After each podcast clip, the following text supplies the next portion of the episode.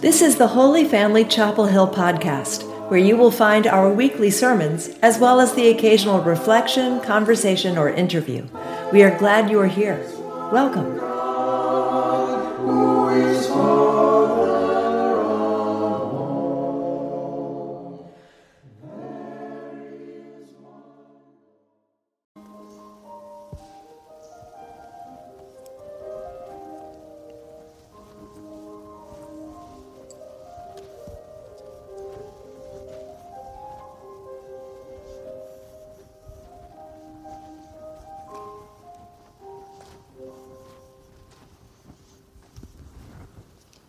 In the name of God, Father, Son, and Holy Spirit.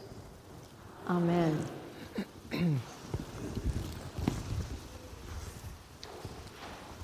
to me, says Paul, living is Christ and dying is gain. I do not know which I prefer. That is a pretty extraordinary thing to say so matter of factly. Live? Die? Hmm, which one? It is possible to hear those words as the words of someone who has reached their limit and no longer has the energy to care whether they live or die. Or rather, it would be possible to hear them that way if it weren't for the context, which for Paul is joy. Over and over again, all through his letter to the Philippians, Paul insists on joy. Rejoice.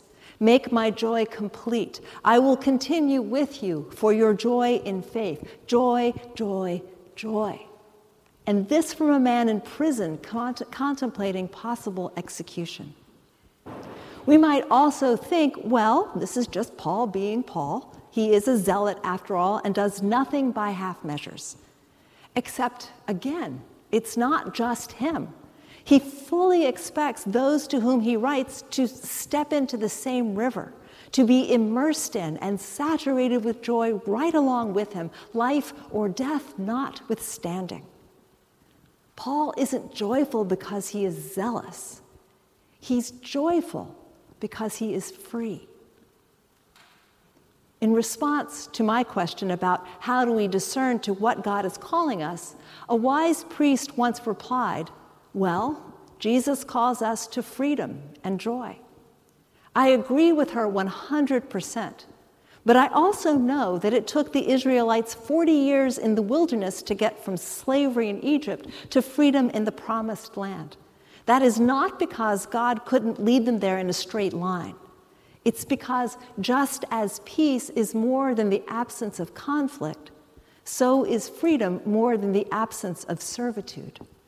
Freedom, as God intends it, is the taking on of a whole new identity.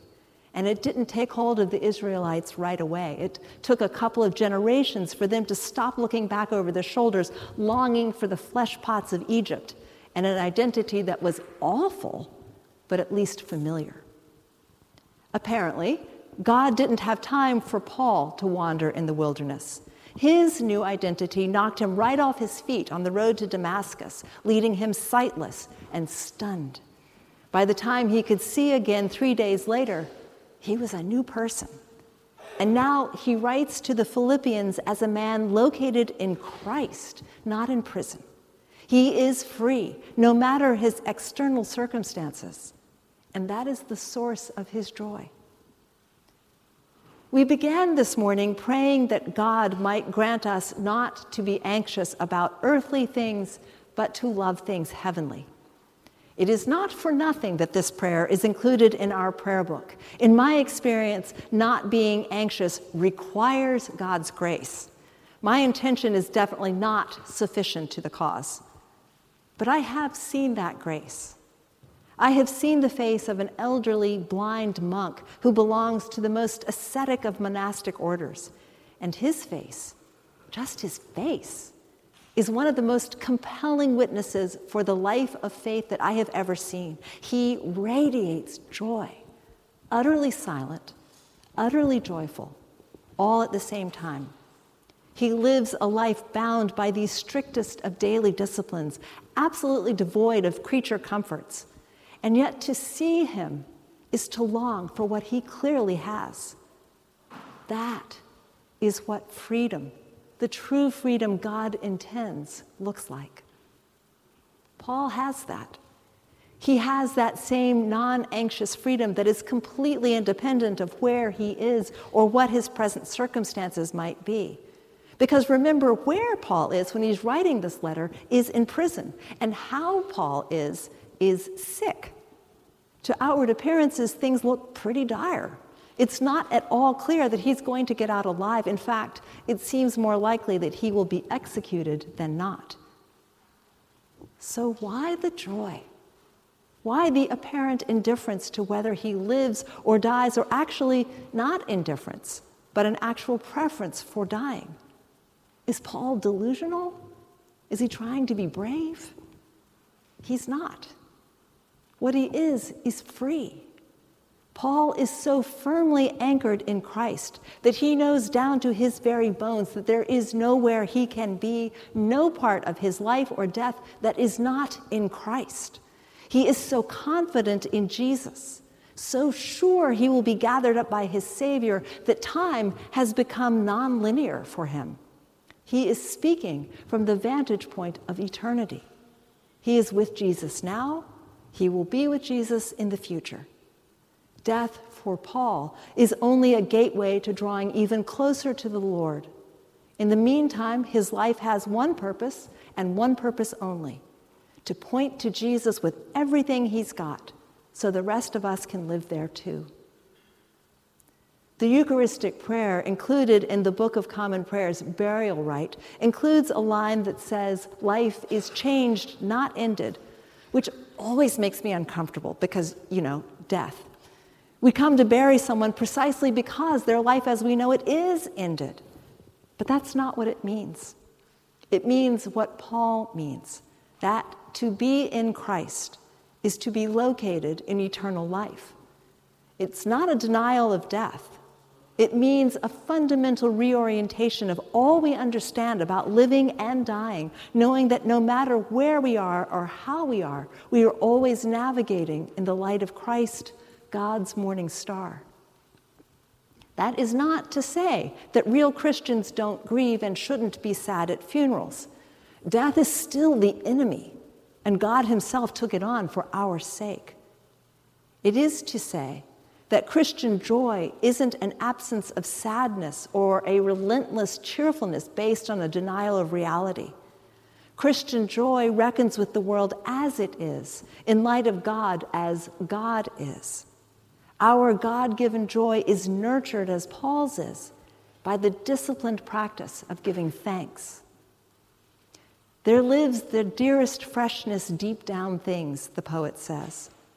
The surface of our lives' waters may be troubled or storm tossed, but they run deep.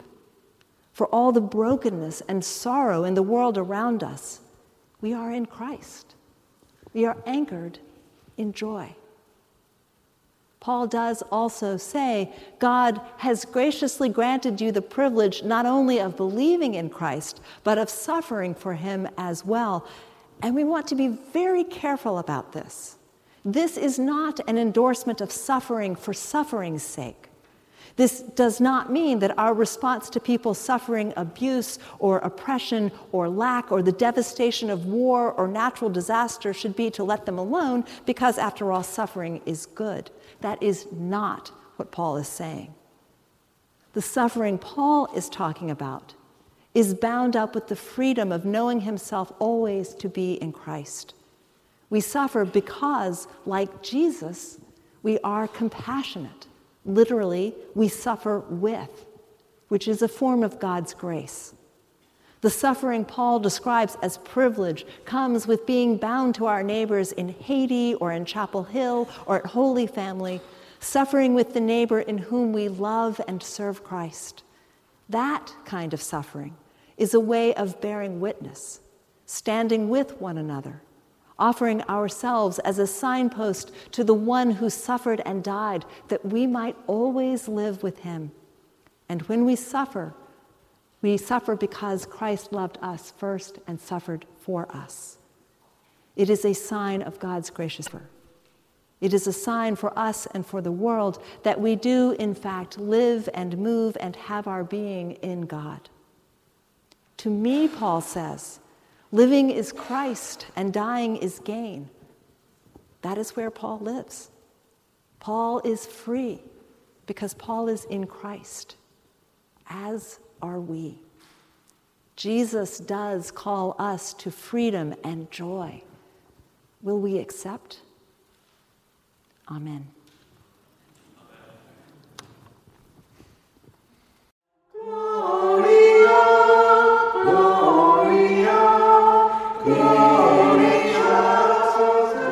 Thank you for joining us today. You can find out more about the Church of the Holy Family at holyfamilychapelhill.org. Thanks for listening, and join us again next week. Peace be with you.